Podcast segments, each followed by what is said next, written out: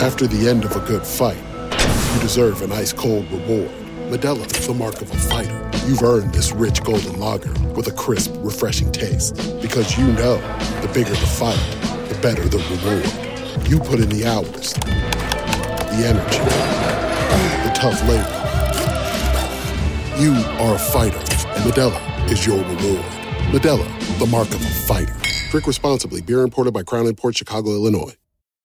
When you need mealtime inspiration, it's worth shopping Kroger, where you'll find over 30,000 mouthwatering choices that excite your inner foodie. And no matter what tasty choice you make, you'll enjoy our everyday low prices, plus extra ways to save, like digital coupons worth over $600 each week. You can also save up to $1 off per gallon at the pump with fuel points. More savings and more inspiring flavors make shopping Kroger worth it every time. Kroger, fresh for everyone. Fuel restrictions apply. Save big on brunch for mom, all in the Kroger app. Get half gallons of delicious Kroger milk for 129 each, then get flavorful Tyson natural boneless chicken breasts for 249 a pound, all with your card and a digital coupon. Shop these deals at your local Kroger today or tap the screen now to download the Kroger app to save big today. Kroger, fresh for everyone. Prices and product availability subject to change. Restrictions apply. See site for details. I have a song I might debut on the uh, podcast. No, you don't. I do. I just came up with it. Wow. But, but, but please don't try to like. Why don't you just do it right now? Fine. Yeah, because if you just came up with it, I just like let's test Okay. test run it and then I'll ask Test for run it. Yeah, yeah. I mean, you can participate in the beginning, but Oh, don't like shit. try to Okay. like finish my words like you do sometimes. Oh, that's fun, but okay. Oh, we're halfway there. Oh, I'm pulling out my hair. that's all you have. I thought it was kind of funny. I thought it was a funny then- bit to feel the anger. You know what I mean? We're halfway there. Oh, pull it because halfway through the season, I'm frustrated pulling out my hair. Mike Bibby at one point said, "Man, dude, you got during the game." He goes, "Man, you're getting stressed out. Your your hair's gonna look like mine soon." He did say that. Yeah. And then Perry, our audio guy who has a bald top, said, Yeah. You're actually to look like mine, Deuce. And we're like, Oh shit. Everyone just needs to keep their hair in place Yeah, yeah, yeah. and watch the game. Do some more. We're coming down in three, two, one. Hit my music. and more. Deuce and more. Deuce and more. They tell you what they know. Deuce and more. Deuce and more. Deuce and more. The podcast that you know. Hey, welcome into the Deuce and Mo podcast, recording this on a Thursday night. On the heels of a road trip that was so painful for the Kings, a couple of bad losses at the end when they were up against the Bucks, mm. up four with 18 to play, Dame with the dagger to win it. Then a great response in Phoenix until about eight minutes to go in the fourth quarter when the Suns rallied back from 22 down to beat the Kings in heartbreaking fashion. But the Kings are back at home tonight to take on an Indiana Pacers team that just made a trade, a bit shorthanded after the trade, and no Tyrese Halliburton. But they had different problems tonight. TJ McConnell, Bennedict Mathurin, and the Sacramento Kings fall on the home floor to the shorthanded Indiana Pacers tonight at Golden One Center, 126 to 121. And all of a sudden, the Kings have dropped four in a row, their first four game losing skid since the start of last season when they started the season 0 and 4. I'm Deuce Mason. That's Morgan Ragan. Each and every one of our podcasts presented by our friends over at Northwest Exteriors. Check out trustnorthwest.com.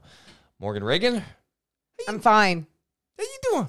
I'm fine. You're fine, huh? I'm fine. Tell me why you're fine. Um, I understand you handle these things a little better than me. You're the person that tries to be even keel. I'm the emotional one. My wear my emotions on my sleeve. When things are going well, I'm fired up. I'm juiced. But things are going a little sour. I'll I say feel this. it. Back in my playing days, I did Yep. not take losses well for myself. I I mean, I honestly probably should have gotten professional help, but mental health back then was just like not a thing. But I re- like I did not take long. So you're handling it better now. I don't. I think, but here's, I have a, a a personal connection to it, but I also can take a step back, and I've matured the way that I've looked You calling me immature? No. You calling I've me matured immature? the way that I can look at a basketball game. And when I say that, I still have had my immature moments, but I can take a step back, be a little bit more mature about it when I go, okay, big picture, big picture. Now, I'm not scared right now after this loss at all. But it just hurts. You know, it just does it just doesn't feel good, especially when you had a good game against the Bucks and you lose it in just heartbreaking fashion. You had a good three and a half quarters against the Suns, a good three, and a good three and a half quarters, and then you lose it in an awful fashion, and then you just have a shit game tonight against the shorthanded Pacers at home.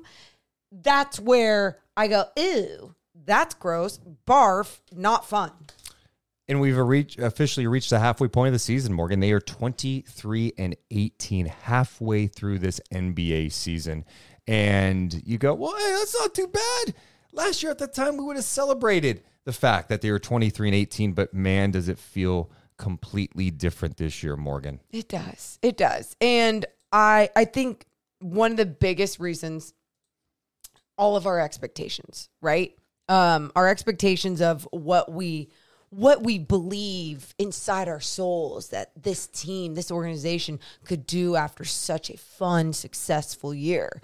But that's why we always say, like, live in the moment, get excited when things are good, because you just don't know how long it's going to last. And it's not just, it's, it- Can, can we get to last more than a year? It's- can we have fun for more than a year? That's the thing. You're acting like, but you're acting like it's not. I mean, record wise alone, record wise alone, this is the best 40.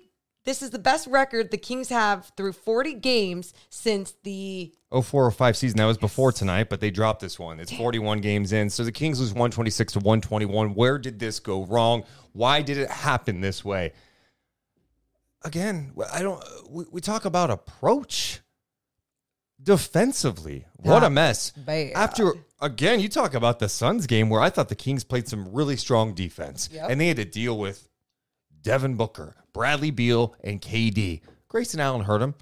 But that was part of like the thing that they were doing early in that game was, hey, we're not going to let the big three crush us. We'll try to make someone else do it.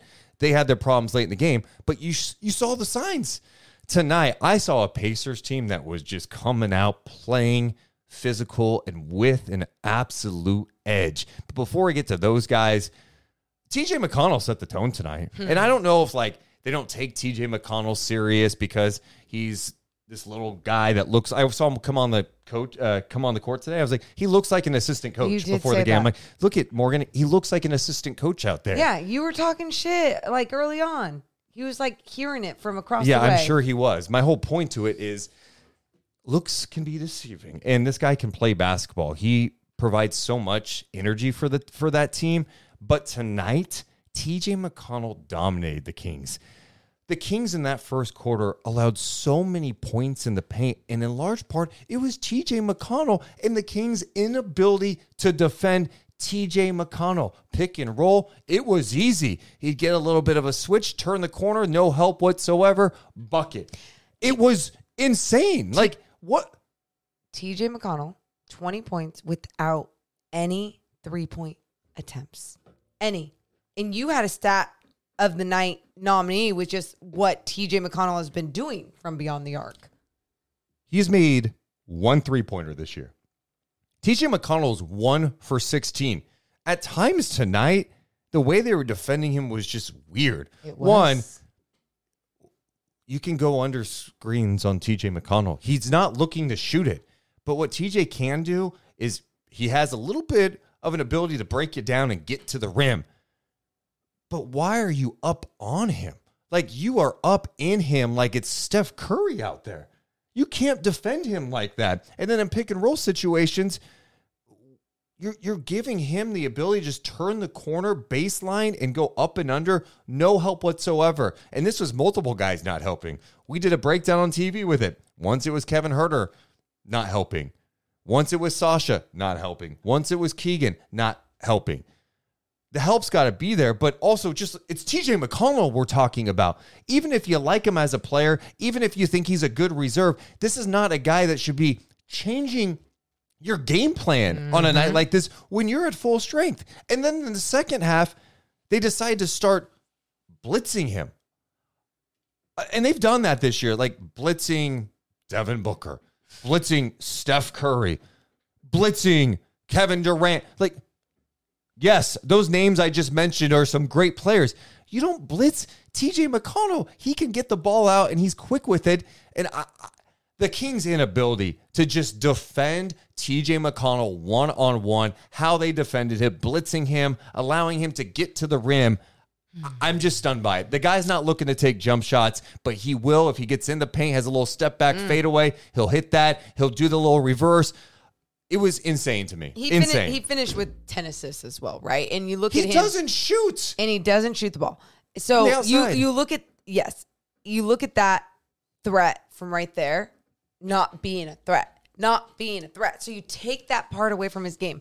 Mike Bibby was like, those were the type of guys that they put me on. A guy that can't shoot the ball, but like I got to make sure to stay with him. Like that is that because that was Mike's way of saying like I wasn't the best defender and that's the guy that I have to stay on. You had some of the best defenders out there on TJ and he was just crossing people up, making it look easy. Probably because everyone was coming way too far on him, just arm's length. He ain't gonna shoot shit over you. It was, it was the adjustment never being made was confusing. I love, I love the idea of the pressure being there and getting up and guys, but it's also understanding your personnel. And this is a guy that was creating because people were getting too far up in his grill, right? And that's why he was able to still drop those dimes and have 10 assists because even if the help was coming up on him finally, it was like lob, here's Yep. this corner three for Obi Toppin, whatever it wanted to be. he knew where the open guy was. And so, like, on one specific play, I think it was Fox and then Sasha coming with the hard blitz. McConnell immediately gets it to the guy that's uncovered. The help comes, and who? Someone else is coming from the corner, a Pacers player coming from the corner, baseline, easy jam. And the, the, Pacers were not panicked at all. They just they just played basketball. They're th- if this is how you're going to defend, this is how we're going to adjust to it. And I, I I don't understand that game plan. Oh, that that to me is a game plan thing at that point. The, the adjustment at halftime was, hey, let's start blitzing him in some of these situations. I get you want to mix up different looks on guys and maybe you rattle them, but this again is TJ McConnell we're talking about here. And the Pacers have a lot of young guys who are athletes who started getting some open looks mm. tonight and they started knocking them down. And all of a sudden, those guys' confidence sky high tonight. So I, I- I can't believe we are leading a night chat halfway through the NBA season talking about the Sacramento Kings inability to defend TJ McConnell and his ability just to get into the paint, whether it's scoring in the paint or kicking out and spraying for three. That is one of the most disappointing things I think I have said this year. The Kings' inability to shut down and slow down TJ McConnell is one of the reasons they lost a home game. You know- Unbelievable. You know, and obviously, big picture or of this big focus of this game on TJ McConnell. But you look down the list and them having 33 assists on the night as well. And I saw someone mention this. They're like, Buddy Hield had eight assists tonight. And that alone, like, this is a guy that could barely put the ball on the floor back in the day. And so He's improved that part of his game. and he has. And that was something that we saw him improve even toward the end of his time in Sacramento. And you're seeing it better and better, but he's still someone if you put enough pressure on him, take away his vision, you're to you're to scare him a little. You're to you're to mess up his game a little bit more. And I just felt like those game plans regarding personnel were was just not there with anyone. and it, with, with Hield, I also thought they did it a little bit early in the game. They didn't attack him enough and putting put him in action defensively. Yes. They did early a little bit. And I think Kevin got going a bit and then Keegan too, but they didn't go back to that enough to me. Uh, But tonight I can't even talk it's it's not even about the offense tonight, really. To me it's more about defensively and I thought whether it was TJ McConnell, But the, the fact that this Pacers team was without their engine tonight, right? Tyrese Halliburton is their engine. He makes everything go. It, it was hard to even look at some of their numbers coming into this game because you're like, yeah, they're number one offensive rating this year in the NBA, which is, by the way, the best of all time in NBA history. They play with pace. They, yeah, a lot of assists. Uh, they lead the NBA in points in the paint. But going into it, I'm going, I don't even know if this is worth referencing because they're without this key guy.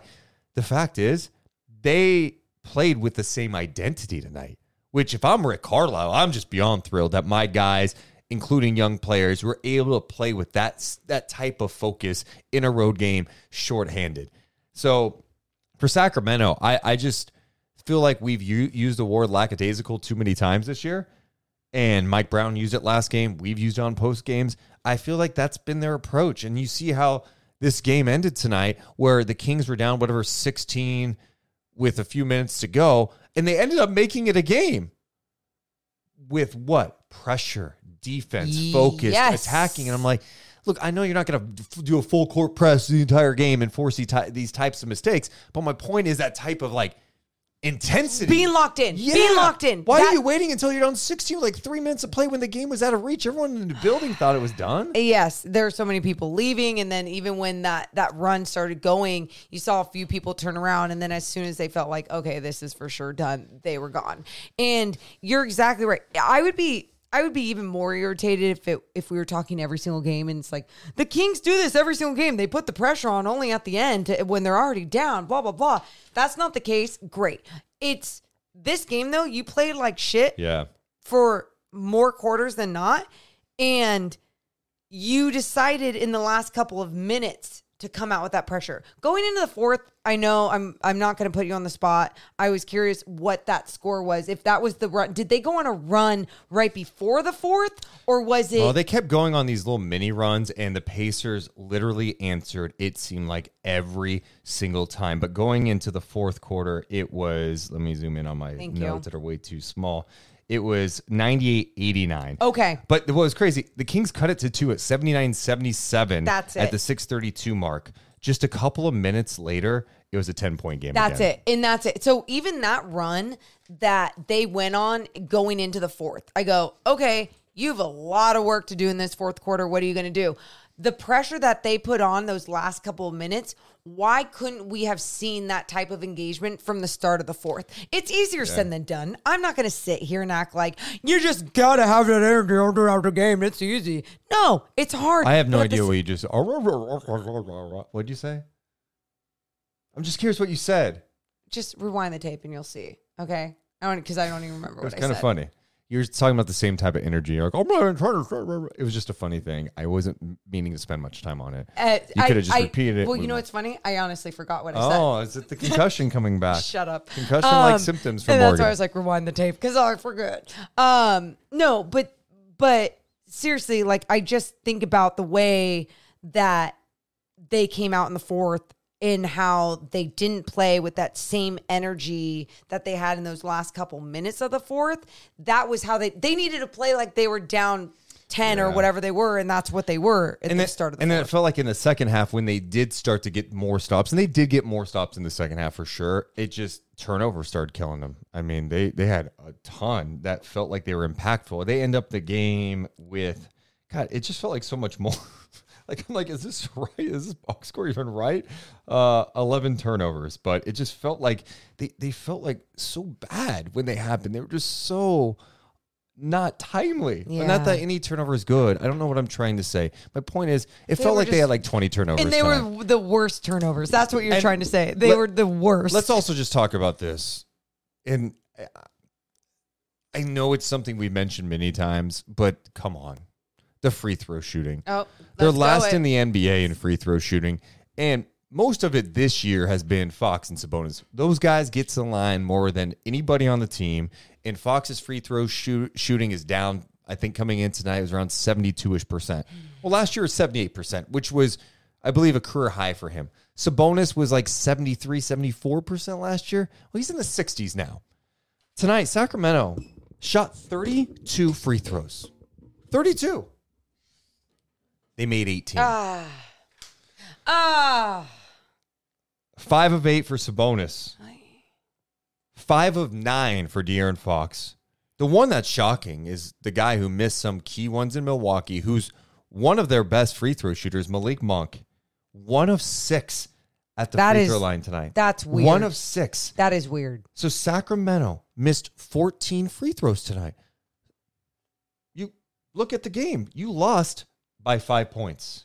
Ah. You missed 14 free. Th- I'm not. We're not even talking about perfection. And it's when they're missing their free throw. Like you talk about the turnovers being bad and not timely. Like I even feel that way with the missed free throws. It always, and especially lately with someone as clutch when it comes to their free throws as Malik Monk. Yeah. And he's starting to miss some big ones. I'm not worried about it, but I'm also like, like that's it's been consistently like that the last couple of games. Like, is something going on here? Yeah. I, I'm less worried about someone like Malik Monk, right? You have a couple of games where you miss free throws, but it's, You're talking it's, De'Aaron It's and- Fox and Sabonis. It's like mm-hmm. there. I don't think there's anything more infuriating for fans than seeing missed free throws, right? Because it's seems pretty simple. You're at a free throw line. No one's defending you. You will hit step back threes in someone's face, but you step to the line and you miss them. There has to be something you have to tweak mentally if that is happening. Even if you're not going to be a 90% guy, an 80% guy, you cannot be 56% from the free throw line in this game.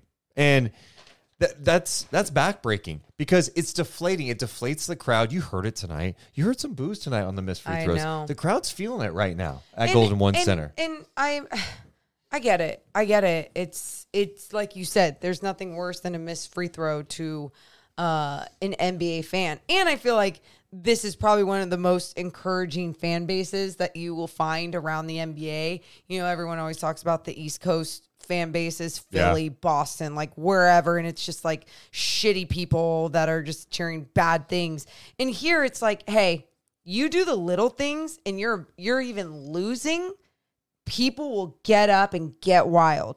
But when you start screwing up the little things in a closer It, game, clo- it, it cost you the game.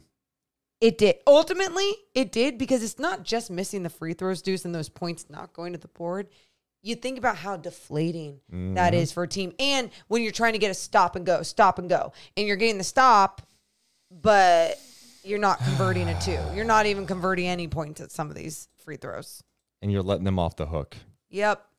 Yeah, that was in in you know, we we talked about it a little bit in the post game. It was like post game was just jam packed with a whole bunch of shit. So we finally got to free throws at the end and Mike when you asked him about like what's what do you think's going on with Mike their- Bibby. Mike Bibby. Mi- you know, Mike, you know Mike, Mr. Bibby. Um you asked him about approach for players like what do you think's going on? He's like when I coached my high school guys, it was all about not allowing them to even talk when we're shooting free throws because I want them purely focused on what's at hand because free throws have so much to do with focus and I agree with that. It's like golf. It's it's you know, you want to make sure your body's straight, all these things. Sometimes it becomes the most difficult shot. That's why you see some guys in their free throw routine, it's really fast because they just like it keeps them yeah, in Fox. rhythm. He's too fast. Well, start taking the time like Giannis, man. I don't care how long it just you have to you have to tweak something. you got to do what works for you. But yes. and, and I understand, you know, people go, well, they got to practice this stuff. They're practicing. they are practicing it, and I think they're making them at times. They're, I, we've seen them miss too. We've been at Mm-hmm. practices where, God, you know, when they're Mike Brown's having guys miss, you know, make two in a row or they run. We saw during training camp there was a lot of running, and and this was a problem last year too. Like it just wasn't as bad. It wasn't as glaring as it is this year. Yeah. because the Kings were scoring a ton of points. They're winning games. They're playing fast. But man, you just feel it on nights like this, when especially when it's guys like Fox and Sabonis missing them. Yeah, no, I, I'm I'm with you on that, and I think that is something like l- going forward that you have to see two of your best guys and two of the guys that get to the free throw line the most on this team. They have to start knocking those down. It's like you said, Malik, he'll figure it the the heck out, and with the other guys, it's get something going, change your routine. Do I, I, I'm telling you, like, there's so many resources in this league where you could go to a free throw specialist and you could figure out one thing that might just work for you. The Kings, Morgan, are now six and eight in their last 14 games. Gross. Six and eight. And you want to think about some of those losses during that stretch? No, Well, I'm going to make you think about it. Oh my goodness. So lost four in a row. don't do this. Wow. So you you had the Boston game that was awful. You bounced back, you beat the Suns. You lost to Minnesota, wasn't really close, right? You lost on the road to Portland. Bad game. You beat Atlanta, you beat Memphis, you lose at home to Charlotte. You scrap out a win against a short-handed Orlando team in two overtimes. You beat the Raptors, lose by 33 to the Pelicans. And of course, you beat the Pistons after a really slow start where you give up a season high in the first quarter, but you rally back and you you close things out. You beat the Hornets, and now you've lost the four straight. This is rough right now. It's rough. And like tonight, I know we talked a little bit about, well, we talked a lot about TJ McConnell. I, I also thought, like, I, I was a big fan of uh, Bennedict Mathurin before the draft because he just plays with He's Dog. the dog in him. this Pacers team has a lot of dogs. And I, I don't know if you guys noticed this. If you listened to the podcast last year, how many times we're like, who's your dog of the game? We haven't done that this year because the Kings don't seem to have that dog in them this year. I'm not seeing it from guys on this team this year where I'm watching tonight, I'm going, Bennedict Mathurin playing like a dog. TJ McConnell's diving on the floor for loose balls, attacking relentlessly, hounding guys, playing like a dog. Ben Sheppard fouling hard. He's a rookie, playing his ass off, getting an opportunity, playing like a dog. Jarace Walker, who's barely played this year. Right there was some talk. Oh, could he be involved in the trade? Maybe they should move him if they're not playing him. He's been playing a lot in the G League for Fort Wayne. He comes in tonight, plays his ass off, doesn't play intimidate, hit big shots at key moments when the Kings are making a run. Jarace Walker with 15 points. Bennedict Mathurin, 25 points, 11 of 21 shooting, made some big plays defensively, two big blocks.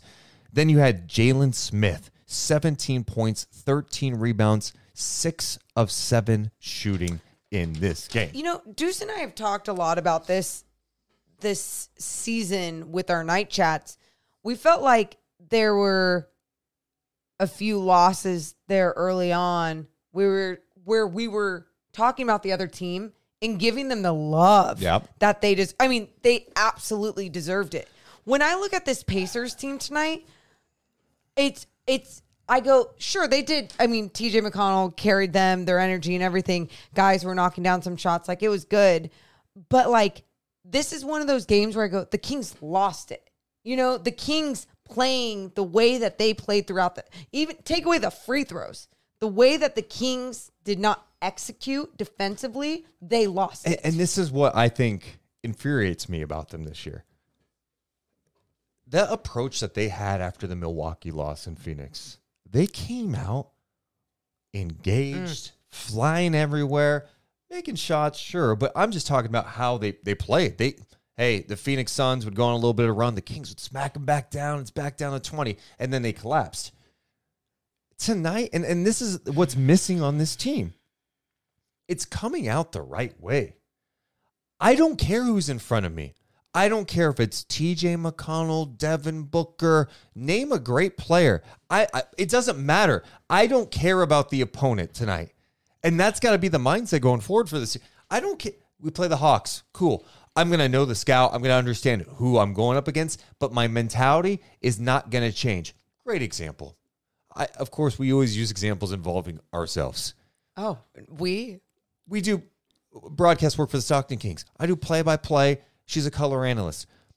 I am I'm more than aware that very few people are watching our NBA G League games. Very I'm very aware. aware. There's not I mean, I can't I don't even know what the number would be, but it's it's very small. It's not like a million people are watching NBA G League basketball. Nope. There's not a hundred thousand. There's not ten thousand. It's not a lot of people. My approach doesn't change. I am calling a Stockton Kings game against whoever the opponent is, whether they're 1 in 20 or 20 and 1.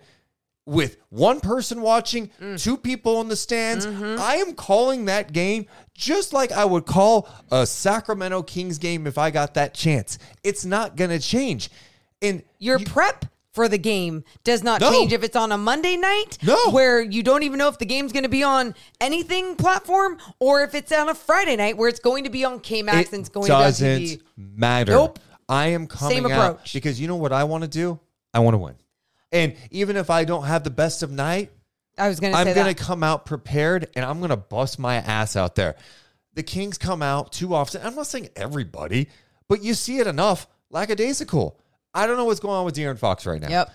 De'Aaron Fox, his the guy who was guarding tonight was TJ McConnell. Now there were switches, whatever. They didn't their game plan was not good against him. He doesn't look right to me. He was grabbing his shoulder at one point. We seen him grabbing his hip. I think he might be banged up. My thing I've always said about these situations, I admire that athletes want to play through things. I admire that they want to keep pushing along. But if you're nicked up, this is a long season. Take a game. Take a game or two. I'm glad the Kings have some time off, but if you're not right, get right. Easier said than done. We need you to come out and play with a focus.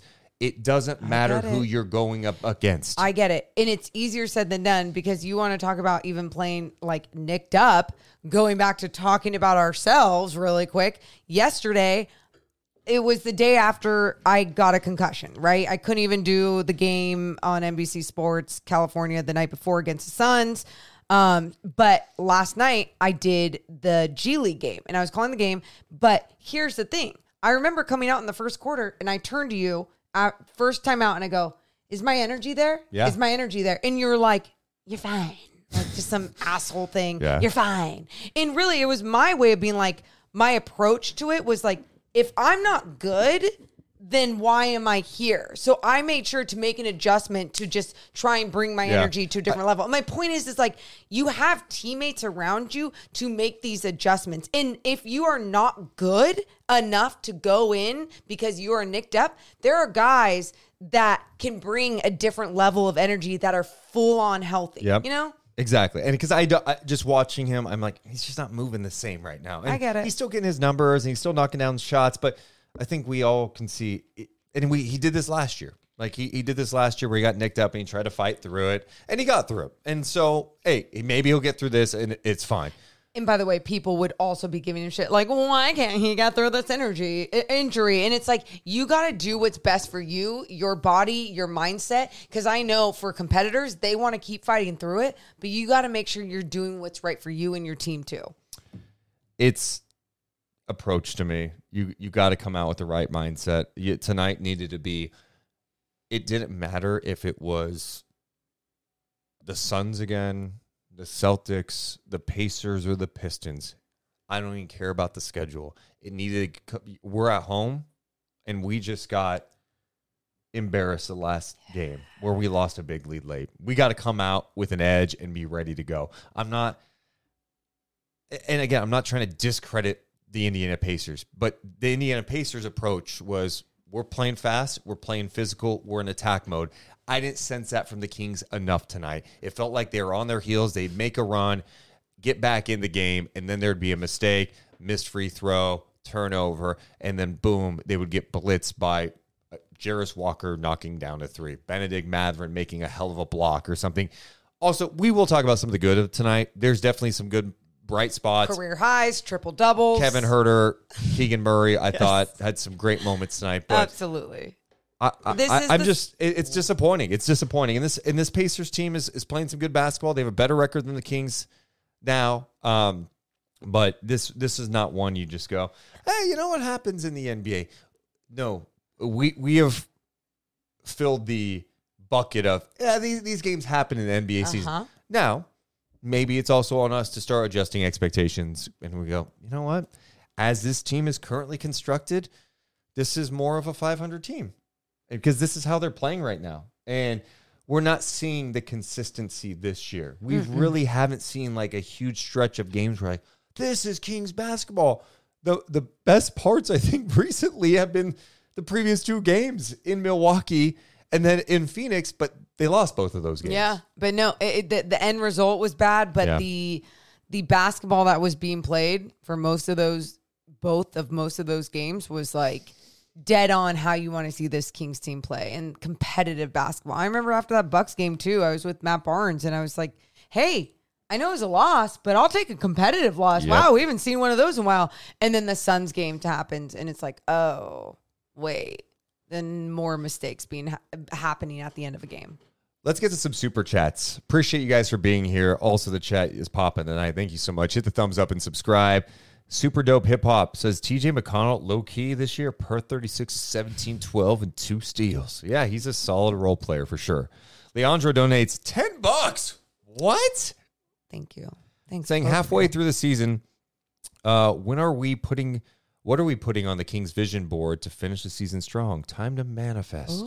P.S. Welcome back, Red Velvet. Great post game deuce and Mo. Thank you. Thank you so much. I don't know. Does Morgan feel like she needs to manifest? Maybe this weekend with the time off, you just go, you know what? I'm going to put together a little vision board because the last time you did, it meant good things. I might do a vision board, but I might do it very real housewives and Bravo heavy. Okay. And we will really make sure to tie in the both uh both NBA and housewives worlds. okay, fair enough. Thank you. Um, Oleg donates two bucks saying positive. Kevin Huerter had a great offensive game. That was a big positive. We'll talk more about Kevin Huerter. Hustleman donates five bucks. Sad loss, not as sad as the last two, but I still have faith and got to dab 50 cent, which was kind of nice. That's kind of cool. That is cool. Geeky Nana donates five bucks. Said at least no one got concussed today. That's a huge, Hey! huge win there. Um, also, thank you to Angelo for becoming a member. 16 months for him. Buddy had eight assists. What is happening? That's what I saw. And Jay in the chat says Monk has too much love for Sac. He's more disappointed than anyone else tonight. We can't break his confidence like we did the Kev. Just my thoughts. Uh, donating as well. I lo- I don't I- think the fans broke anybody's confidence. No, but I you know what I just I just I appreciate those those comments like that because I think you're I mean all you're doing is humanizing these players and being like hey like let's make sure to not because look you are going to see hate in there. You're going to see the trade everybody um everyone needs to be fired kind of bullshit out there. And I think it's it's just smart if you're here to be rational with your thoughts and to also understand like sometimes these people are humans. Just like Malik Monk I go he's going to make his free throws again late in games. Oh, Like, yeah, he's I'm not gonna miss all those. I, Malik Monk is not on my list of people I'm mad at tonight. I'm sorry. it's not on your list No. I mean, you, he's made free throws all year. right Fox and Sabonis haven't. I mean, we had Fox on the podcast, and I asked, didn't I ask her say? I said, "What's the most annoying part about his Yeah, game?" And she yeah. said the free throws. she no she said free throws exactly. she was not happy with it and it's like I get it I get it Man, it's not easy uh, we need to hear some Mike Brown in a little bit. Can we mention before we move on that we're presented by our friends over at Northwest Exteriors? They sponsor the beam. The beam behind us isn't. It hasn't been lit in a minute. No. So we haven't been able to really talk about them with the beam, but we can talk about what they've done to this podcast room. And they've added noise canceling windows to just this room and then to the entire house.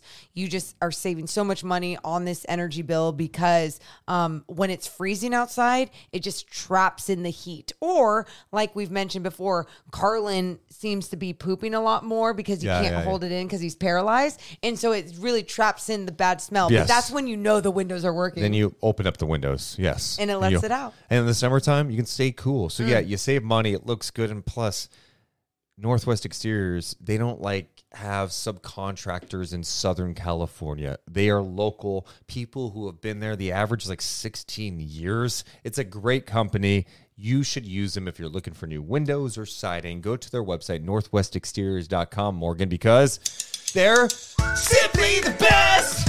Trust Northwest. I heard you do that the other night when I wasn't Yeah? on the podcast. And it's just, it's really funny listening from that angle. You're really good. Oh, thank you. Oh, thank you so much. After the end of a good fight, you deserve an ice cold reward. Modelo is the mark of a fighter. You've earned this rich golden lager with a crisp, refreshing taste. Because you know the bigger the fight, the better the reward. You put in the hours, the energy, the tough labor. You are a fighter, and Modelo is your reward. Modelo, the mark of a fighter. Drink responsibly. Beer imported by Crown Port Chicago, Illinois. For the ones who work hard to ensure their crew can always go the extra mile, and the ones who get in early so everyone can go home on time, there's Grainger, offering professional grade supplies backed by product experts so you can quickly and easily find what you need. Plus, you can count on access to a committed team ready to go the extra mile for you. Call, clickgrainger.com, or just stop by. Grainger, for the ones who get it done.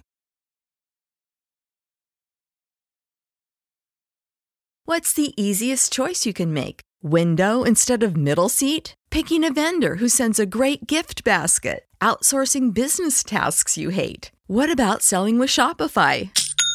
Whether you're selling a little or a lot, Shopify helps you do your thing, however you cha-ching. Shopify is the global commerce platform that helps you sell at every stage of your business. From the launch your online shop stage to the first real life store stage, all the way to the did we just hit a million orders stage. Shopify's there to help you grow. Whether you're selling scented soap or offering outdoor outfits, Shopify helps you sell. Wherever and whatever you're selling, Shopify's got you covered. Sign up for a $1 per month trial period at shopify.com slash try. Go to shopify.com slash try now to grow your business, no matter what stage you're in. Shopify.com slash try. Uh, we'll get some, some more of your comments coming up too. And we'll also sprinkle in possibly some Discord calls. But before we do that, can we hear Mike Brown? Because I didn't hear Mike Brown post game. I wanted to know what Mike Brown had to say after this Kings loss to the Pacers. play well at all. Uh, I do applaud our guys' fight. Um, the last, I don't know, f- four minutes or whatever it was, three minutes in the game, uh, they could have easily folded and packed it in, uh, but they scrambled, they fought, and they gave ourselves a chance to. Uh, possibly send the game into overtime by making a 15 or 17 point game uh, into a one possession game. Uh, so I applaud our guys for that. Other than that, there wasn't much wasn't much good uh, in the first half. Obviously, uh, we couldn't do anything with TJ. TJ blew by us, um, play after play after play for layup uh, in the first half, which and or assist, but mainly he scored in the first half. He ended the game with 20, 20 and 10. So you, you, you on nine for 14 from the field. So you give a guy like that a lot of credit for coming in here and uh, giving them belief to start the game because that's what he did. Uh, also, the, the young fella Jalen Smith. Um, he just rim ran whenever we had a mismatch, and he sat down in the paint. And uh, we did not do a good job of fighting him at all. They threw it directly to him, and he either scored it or he got fouled. But he was six for seven from the floor. Five of those were rim runs, just sitting down and bullying whoever was guarding him. And then he was four for four from the free throw line with 13 rebounds. He, he had a very, very good, productive night for those guys. And then the the last person is Walker. Uh, Walker came off the bench and he played a great game. I mean, they they outscored our bench uh, tw- 25, 34 to 34 to 16, and um, you know it was great production that they got from uh, top to bottom with wh- for, with whoever Rick threw out on the floor.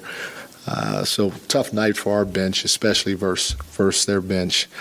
Um, defensively, like I said in the first half, just watching TJ blow by us, possession after possession after possession, was tough. Uh, our low man, you know, in terms of X's and O's defensively, I thought we took some, a couple of steps backwards because um, when somebody does dribble drive to the rim, we usually do a pretty good job, or we have been doing a pretty good job of coming across and trapping the box and taking care of it. But there were too many occasions where that guy on the bottom weak side uh, didn't even move. So it was tough watching. Just a note, we referenced at the beginning. Like I the help. Kevin Huerter did it. Sasha did it. Keegan did it. Uh, Just not even paying attention. You you you you're the last line of defense. You got to come over and help in that situation.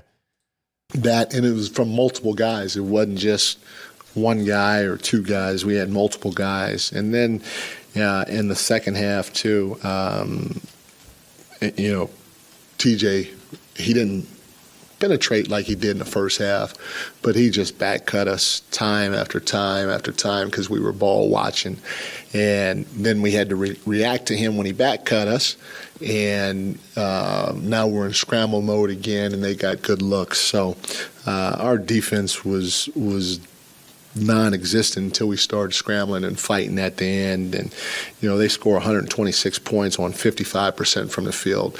Uh, that's that's not good. And, and the final thing that I would say is obvious. It's I mean, it's obvious. It's our free throw shooting. I mean, we this two games.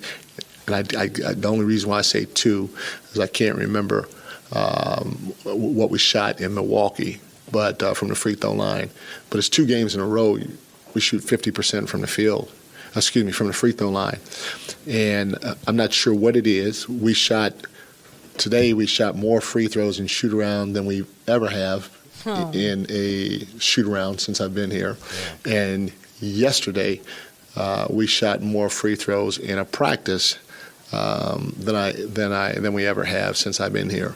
We've upped the number and um, uh, and we've put even to a point to where uh, if they don't get X amount in a row, uh, there's a time limit. They just got to sit there and shoot two at a time and rotate. So hopefully sooner than later, we'll you know each man will figure that out uh, amongst himself while we continue as a team.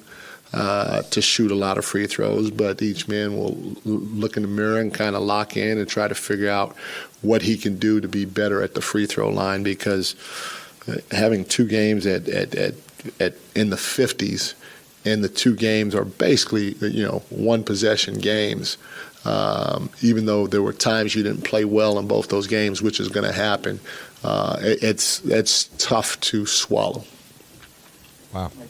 yep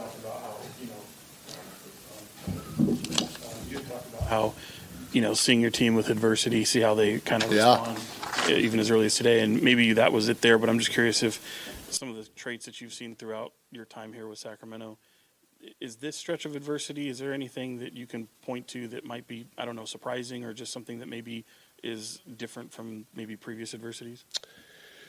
Uh, well, you know, I, I tell you, we, we've had good stretches defensively, which makes me feel like we're about to break out, you know, because you're not going to always shoot the ball well. And it, it makes me feel like we're going we, we got it. I mean, the, our execution defensively, again, was at a really high level versus Phoenix.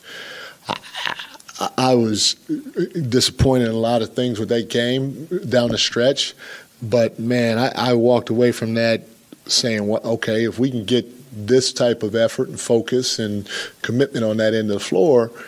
We're going to give ourselves a chance because we have been playing well offensively. And I always felt that whether our offense was here or it wasn't good, I always feel like that's going to come back. Um, so the, you know the the defensive end of the floor, um, the inconsistencies uh, that has been for me pretty pretty uh, alarming. Um, and the free throws, the, the, the free throws, not just tonight, not just in last game, but the reality of it is all season. We're 30th in the NBA from the free throw line. And I feel like we have good shooters. you know, I, I really do. And uh, I'm just, uh, it, you know, it, it baffles me a little bit that we sh- we shoot the way we shoot from the field and from the three, uh, but then we shoot the way we shoot from the free throw line.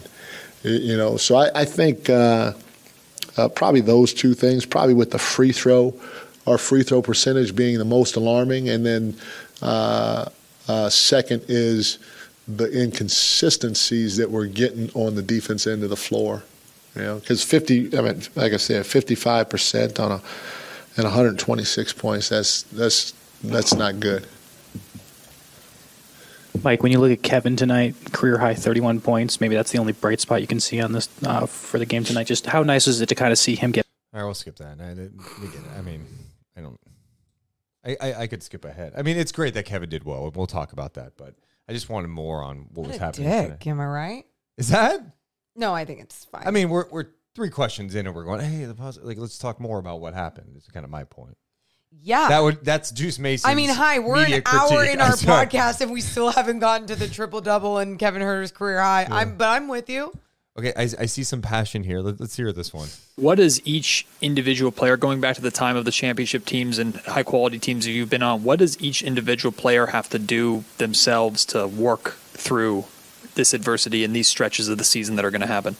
Well, first thing is, y- you know, a loss like this, it, it should sting, you know, and you should let it bother you. But having said that, uh, because of the amount of games that uh, you have to play in, in, in, through the course of the season, you got to figure out, okay, I let it sting for a few hours or whatever it is. Now I got to figure out how I can get better. What did I do wrong tonight? What have what have I been doing wrong overall? Not only that, what have we as a team been doing that's not good enough to help us win games right now? Um, or what can we do better as a team to help us win games right now? And so your outlook has to go from, okay, I'm taking the hit, I'm feeling it, now it's time to fight. And it's time to fight while getting better. It's time to fight in practice in terms of locking in because we're not going to have any contact at this point in the year except for our low minute guys. And then it's definitely time to fight come game time. I got it. I got it. I know that we can be a better defensive team like than what we are. So it has to, it has to start there because at the end of the day, excuse me, like I said, we're going to figure out a way to score. We just got to figure out a way to slow some of these teams down. All right, that's a portion of Mike Brown. If you want to watch the full thing, you can look it up on YouTube. Uh, there's like another 10 minutes, and I know people don't just listen to our podcast to hear post game pressers, but wanted to hear a portion of it, especially after tonight. And, you know, Mike Brown obviously echoed a lot of the stuff that we had said early in the podcast, but a couple of key words that I wrote down immediately was um, the fight that the Pacers had and how Jalen Smith bullied them. I hear fight, I hear bully. I don't really hear that when we describe the Sacramento Kings, and that's disappointing to me. I, I just don't see that in them, you know. And you go up and down. I mean, uh, there's got there's moments, you know. I think Sabonis plays hard. We talk about how hard he plays. I thought Keegan showed a little fight tonight. I thought he did some nice things defensively. Had some nice plays inside, got to the line, which is not something we always see from Keegan Murray. It's very rare, so that was good to see. But I'm looking like I think Malik Monk is probably one of the Okay. other ones that will bring that energy, even if it doesn't always translate. But like it's, it's but you pretty know what I'm saying. Yeah, And, yeah. and- and the Pacers have a lot of young athletes too. I, I that popped to me too, where I'm like, God, man, I, I'm looking at there. I'm like, Walker's pretty athletic. Toppin's pretty athletic. Uh, they've got a lot of young guys out there. They're moving Bouncy, well. They're yep. very bouncy, and they they were trying to prove something tonight, especially with guys who don't get to play all the time. But someone like Harrison Barnes, I'm like, man, like, Yeah. it's 22 minutes. yeah. He only played 22 minutes tonight, two points, one rebound, one assist, one of two shooting, and didn't play a lot down the stretch. I mean, and you also, but you do also see someone that like I, I think that you personally could depend on more for like fight and energy and maybe some consistency would be Trey Lyles, and he played 19 minutes and Yeah. didn't really, you know, No, have- Trey Trey wasn't great tonight, but Trey has been good this year. He has right where Like, Harrison has had his his games that he's on, and, And- then he's like off, and yeah, off, off, and off. way too often. And he's a Correct. starter who makes 18 million a year. You just need more from him, right? You need what what's what's he providing, you know? I, and so that's where it hurts you. It's like you have a starter who doesn't give you much. And if he's not able to get it going, guys struggle. I get that. But give me something. Is there emotion out there? Is there holding guys accountable? Is there talking? What are you doing to impact the game? Um, you know, I, I still maintain. I, th- I wish Fox would do it a little more, just a little more talking out there. And Yeah, you want to make sure you're playing your game though too. Like, and I, I, say this because I think Fox is capable of talking, and I think when there was that time when a lot of people were talking about De'Aaron Fox going into the paint and going into shots and never complaining when he would get fouled and he would get fouled way too much and it was always those fouls were saved for the stars or even like the up and coming stars but never for De'Aaron it seemed like. Finally when he started talking shit back it started working a little and then when he started going into the paint not expecting not trying to draw the contact but he was looking to make the shot first was when his entire game changed. And i just think when you look at this situation i go how can you find a way to talk more or do something with that without changing your entire game, right? Because I think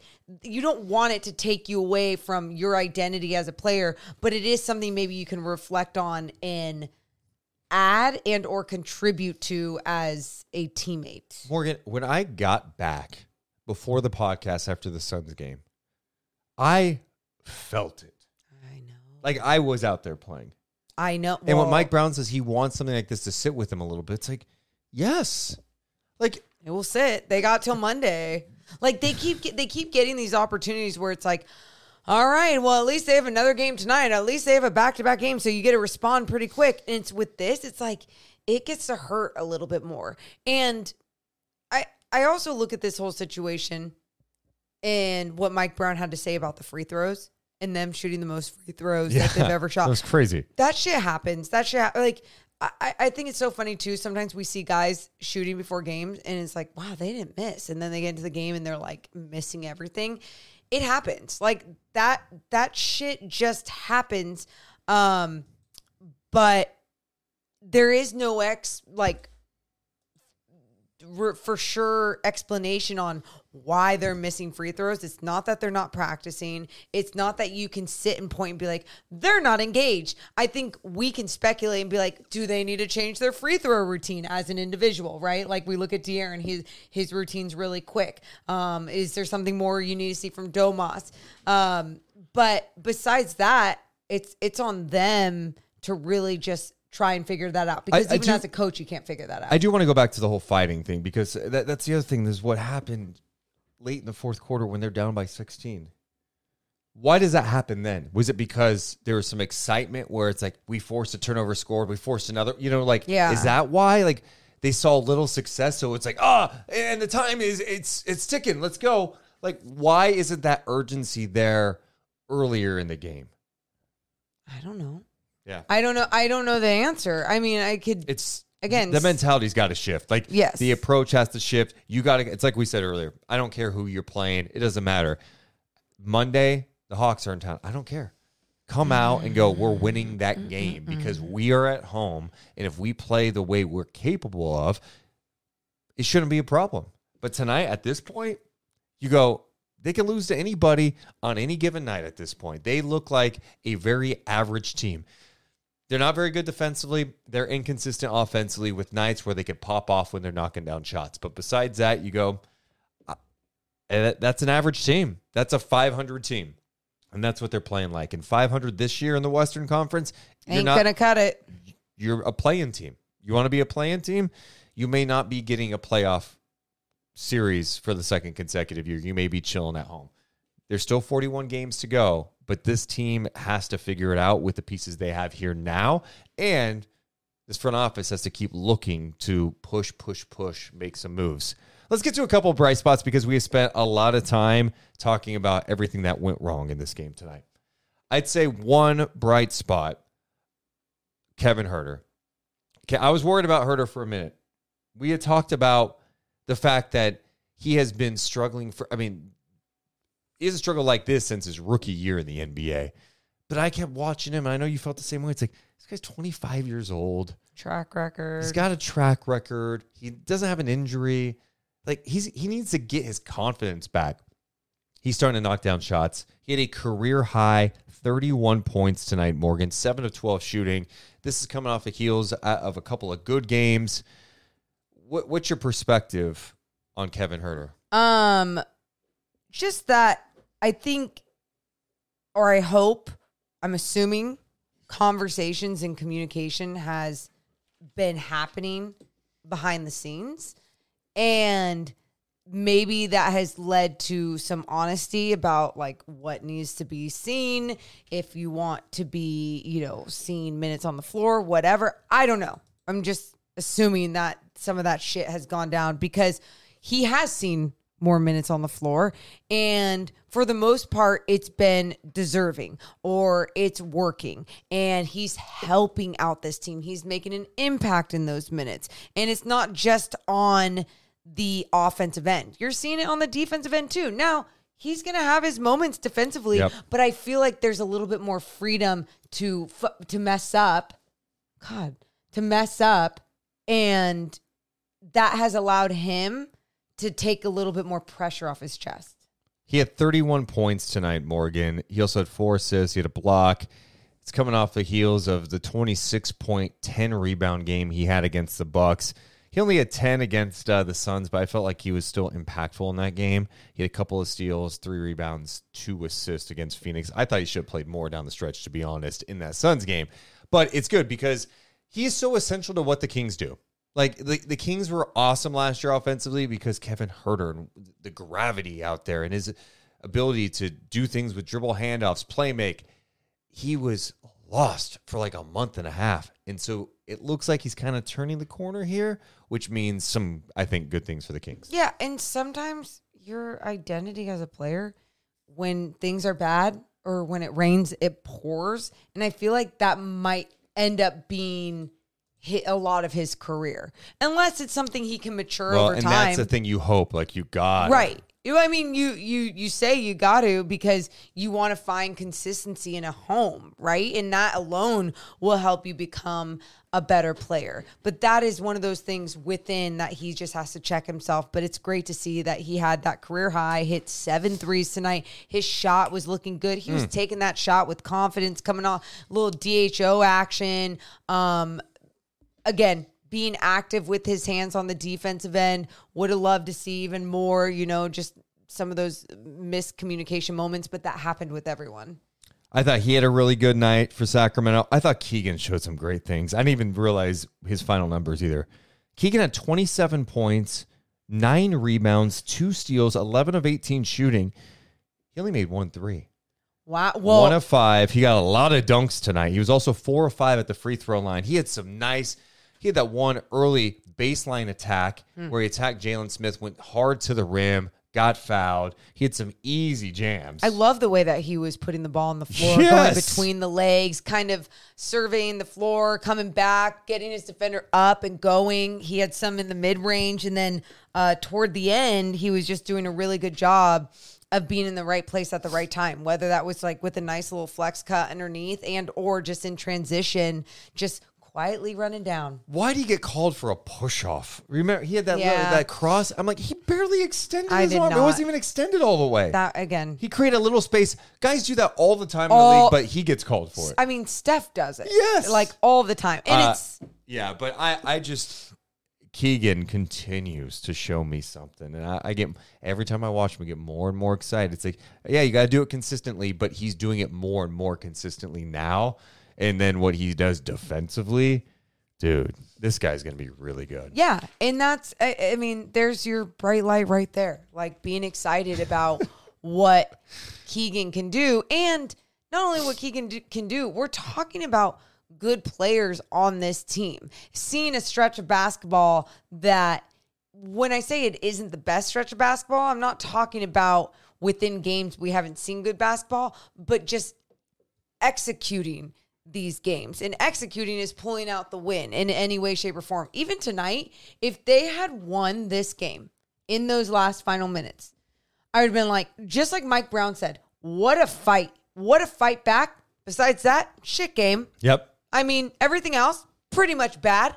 But like in those minutes, if they had found a way to pull out a W within some of that resiliency there in the fourth quarter, we're it's a different tone that we're that we're here with, but it doesn't take away the shit that we saw. What if they just beat Milwaukee and Phoenix? I mean, what if, Deuce? What if, man? Well, then we wouldn't be as Life would at- be feeling be so different right now.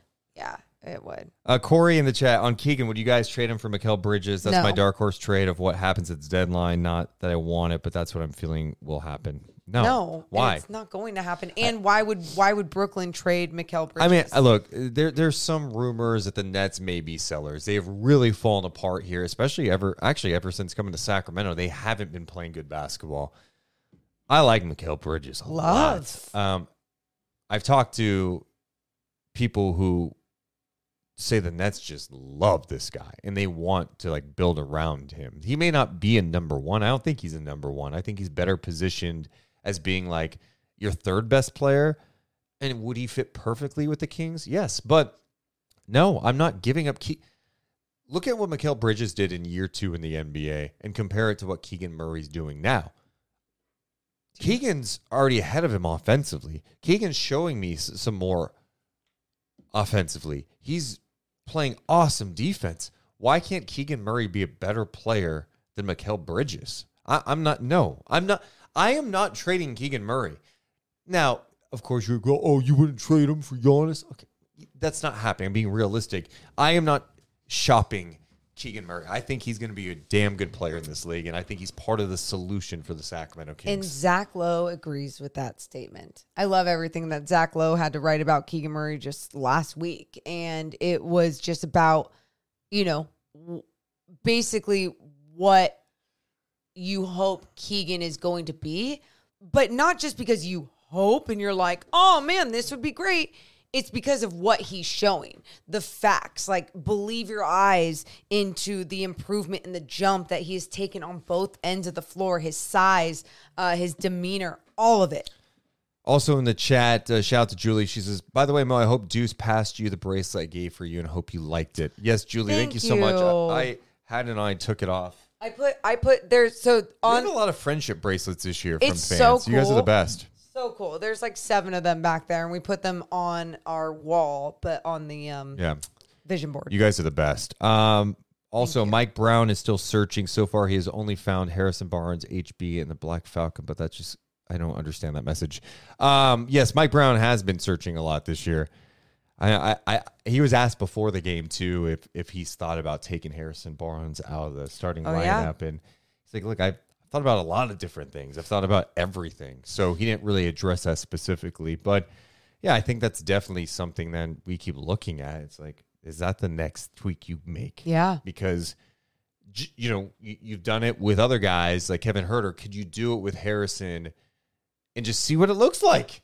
He can still play him. He can still play. I mean, he, why can't he play twenty minutes off the bench? Let's just see what it looks like with a different unit. Because I, I still think like maybe you can get him going in that way. Cause yeah, and I think it's always like, oh, are you worried about um messing with someone's mentality or messing with anything else when it comes to like just understanding their personalities? I get that, but you're also trying to make sure that you know your job is safe and you're creating winning basketball and if you have to go down the line and see what you got to do then sometimes you got to do that and trust that your teammates will um i don't know trust the process Who would be your rock and soul player of the game tonight?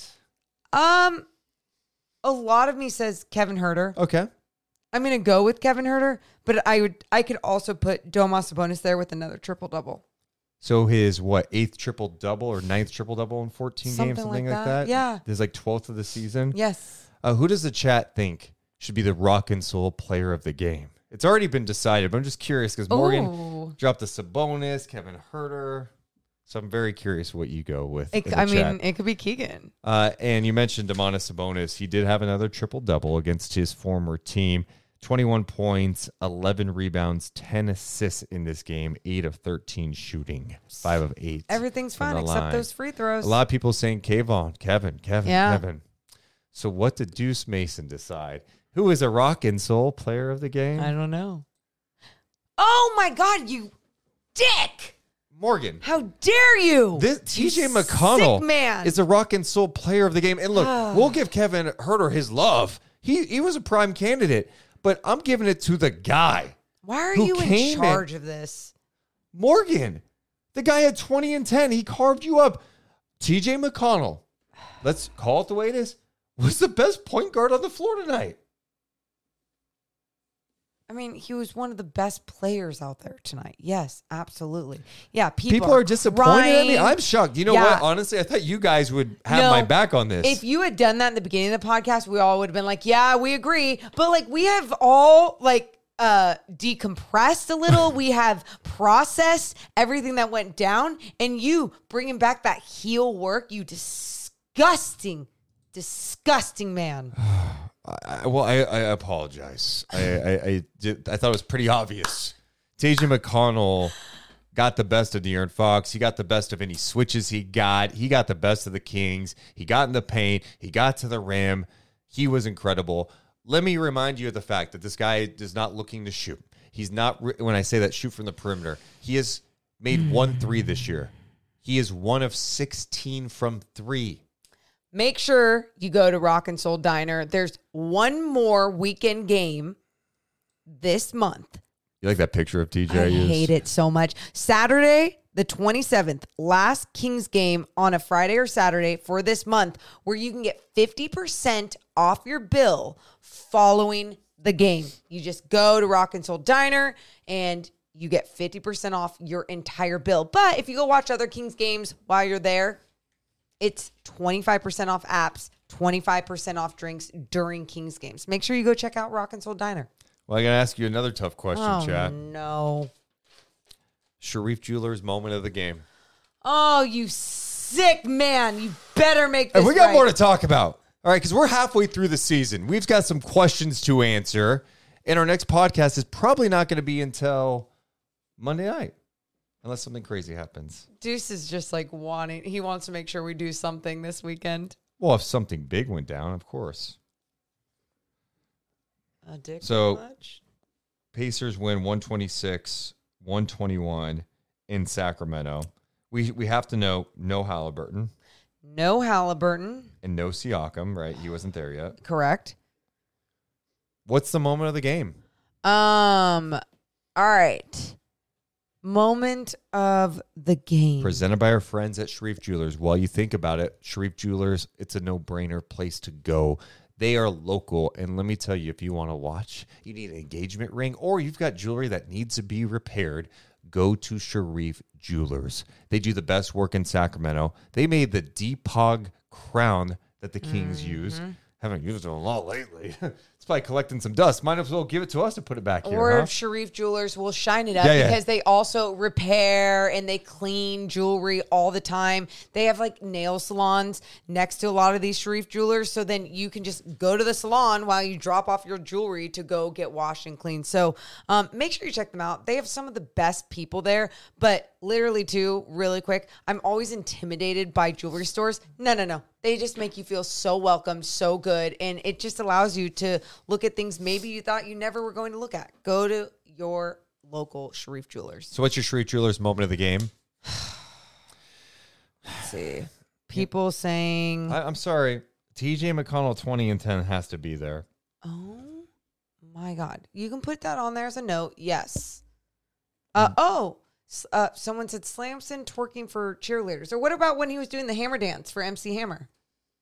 You want you at, at the end of the year when I pull this game out, you're gonna be like, "Oh my god, I'll never forget when Slamson was doing the twerking thing." No, it's T.J. McConnell. We can even mention Kevin Huerter career night. Fair. That's the that's Keegan, the- wait, Keegan had eight dunks? that wouldn't have surprised me Wait. if he finally if he had eight dunks total. Is that crazy? Because well, the reason why it would be crazy because Willsy stats put out that the Kings had eight dunks and the Pacers had eight dunks, and the Jazz are a team that average the most dunks per game per night with six dunks per game. And so it was surprising with the way that the Pacers were getting into the paint and just finding easy ways to dunk the ball. But Keegan had like five, I felt like, right there in that second half when he was just going in transition. I'm bringing up uh, Keegan Murray's shot chart for tonight. Let me zoom in on that. So Keegan Murray in the paint, nine of twelve. Keegan Murray, nine of twelve in the paint. Eighteen of his points came in the paint. Hell yeah. Okay, hold on. There's dunk, two, three, four. It might be close. I don't know if it was actually.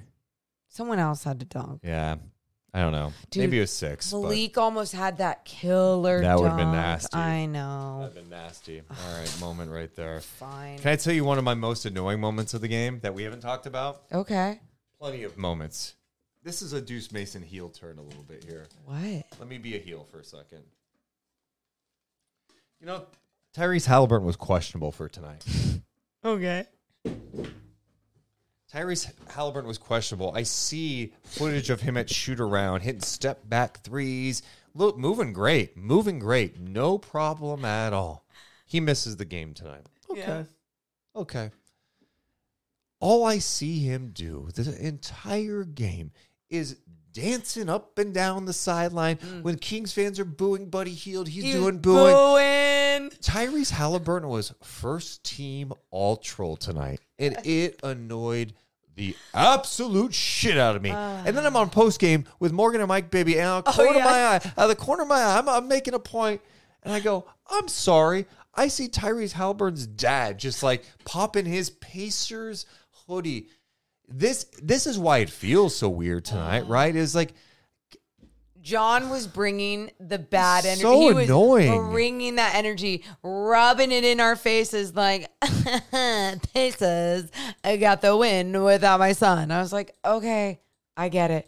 I get it, everyone. But Tyrese, it was it was funny that he was booing the shit out of Buddy Hield with Kings fans because even someone asked me, they're like, "Are you gonna boo Buddy the whole time?" I was like, "Can't really do that with my job, but um, good bit. It's kind of funny." Um, and a lot of people were booing him, and Tyrese joined along. That's son of a gun. that son of a gun. Okay, Morgan, 41 games in, half literally halfway through the NBA season. Luckily for the Kings, they are off for the weekend. Friday, Saturday, Sunday. They don't play again until Monday. We all need it. We all need it. What do you think about this team 41 games in? Like, what's the first thing that pops to your mind when I say we are halfway through the season? What do you think about the Sacramento Kings? First thing that pops in your mind is a award? I just I would go back to inconsistent. Yep. because I, like I feel worse than inconsistent tonight after this loss. Um, but we've seen them play such good basketball and then some really bad basketball. The rotations have been inconsistent. The the understanding Mike Brown mentioned it on his post game uh presser tonight when talking about the defense being inconsistent. And it's like some nights we're locked in and guys are rotating over, and other nights it's just not there. And so I would mostly say inconsistency. Now, I will say this season in the NBA feels like there's been a lot of inconsistent basketball. I mean, you're seeing nights where the Bucks are losing by 40 and you're seeing nights where the Raptors are winning by 30 or whatever that was. It's like you you Boston same thing when it came to playing the Bucks.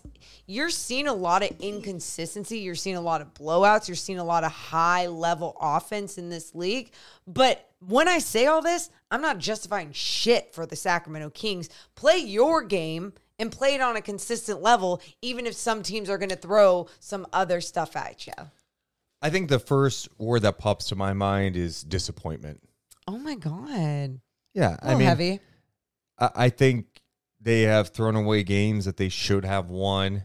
Um, they've It's a little lost heavy for me. some really tough games, but there's still 41 games to go too. You know, there there's still time. You know, it's not this isn't the NFL. Your season's not over. The the cruel reality of this league though is this year you've got teams who are playing some pretty high level basketball. Minnesota's continuing to kill it. OKC bounced back after losing a couple. Those are the two top teams in the West. Denver, still a problem. The Clippers, hey, they got criticized by many for the James Harden trade. Looks like it's going pretty well. They're the fourth seed. Pelicans have owned the Kings. They're fifth. Dallas is at six. Sacramento, with the loss tonight, has fallen to seventh in the West.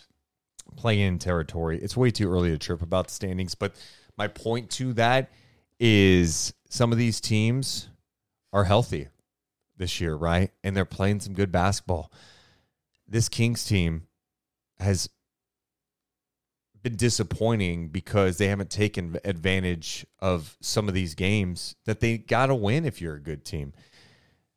If you're a good team, you're going to have stinkers every once in a while. You go, man, what happened in that game? Happens to everyone in But- this league, Sure. but it's happened a lot. A lot more and a lot team. more recently. Yep.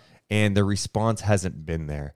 I felt like last year this team had guys who fought a little more. The Kings felt scrappy. It felt like they would go down swinging, and it doesn't feel that way this year. So even if the record's around the same or the same, I don't even know what that update is at this point, but I think it's probably the same as it was through 41 last year. It feels different. The offense is, hasn't been as crisp. We've seen flashes. It's just flashes, flashes, flashes. No consistency. This team, I think, needs a move in the worst way possible. They need some new life. They need someone who's going to give them, and it may not just be one person, right? But give them a little more edge, a little more toughness, a little more fight, some pop that you can feel every night. Because right now, they don't have that on a consistent basis. And you can't count on, you know, Fox is going through it right now, and this team is struggling. Well, when the Kings were playing pretty good, he was killing it 30 a game. You need help too. Mm-hmm. He's got to play better, but they need more help if they are going to be a legit team. If they stand pat, expect this. We're going to have nights like this where they lose to shorthanded teams at home. They're going to be around 500, and we're going to be, hey, a play-in game. Okay. Well, Miami was a play-in team last year, and that was amazing. But guess what? That doesn't happen every year. So trade deadline's coming. You don't have to wait till the deadline to do it, though. Facts. Thank you, Morgan. hmm I got you. What's up? Um, I see where you're going. I'm not there yet. Okay. I wanted. Do you want to get to something? No. I was going to get to a couple of super chats. Thank you to I Miss You Luke, who says, even when the Kings let us down, we can always count on Deuce and Mo. Appreciate you too. We appreciate everyone hanging out with us. It's Thank late. you. I mean, it's after midnight now. It is. It's officially Friday morning. Insane Cookies donates five bucks saying, here's a miserable fact. the, Ho- the Hornets have lost 17 of their last 18 games. Their only win in that time is against the Kings. You know, that's actually a stat that we used the other night, I think, on Night Chat, unfortunately, too. Oh, yikes. Yeah, but it's it's tough. It's tough. it hurts so bad. what else do you want to cover tonight, Morgan? Um, nothing much else. Uh, I was gonna say to you, if you don't mind, Coach. Um, I think the lights are hurt, hurting my head a little bit. So what are you saying? Um, can can I can I take a a timeout? Are you leaving? yeah, I think so. Oh, okay. We can wrap up the pod. Just say let's wrap up. Because I felt bad. Because uh, no, it's just it's my it's my eye. I think because of the concussion the other day. Here's what we're gonna do. Here's what we're gonna do because I'm feeling frisky. We're gonna end the audio podcast, it. the audio podcast, but I'm gonna hang out on YouTube for a few more minutes to talk to the people. I didn't want to take that away. That's fine. okay. That's fine. Morgan, thanks so much for hanging out. Kings are off until Monday. We'll be back to talk all about if anything big breaks in the NBA. Of course, we'll have content too. We love you guys, but we guts to go. See ya. Deuce and Mo, Deuce and Mo, Deuce and Mo. They tell you what they know. Deuce and Mo, Deuce and Mo, Deuce and Mo. The podcast that you know. Deuce and Mo. After the end of a good fight, you deserve an ice cold reward. Modelo the mark of a fighter. You've earned this rich golden lager with a crisp, refreshing taste. Because you know the bigger the fight, the better the reward. You put in the hours, the energy, the tough labor. You are a fighter, and Modelo is your reward. Modelo, the mark of a fighter. Drink responsibly. Beer imported by Crown Port Chicago, Illinois. Save big money when you start your next project today at Menards. Convert your current recessed lighting with energy saving LED downlights from Feit Electric. They're bright and install easily in just minutes. They also go from regular lighting to nightlight mode with just a simple flip of a switch. Save big on all Fight lighting products now at Menards. Shop our lighting options today in store and on Menards.com. Save big money at Menards.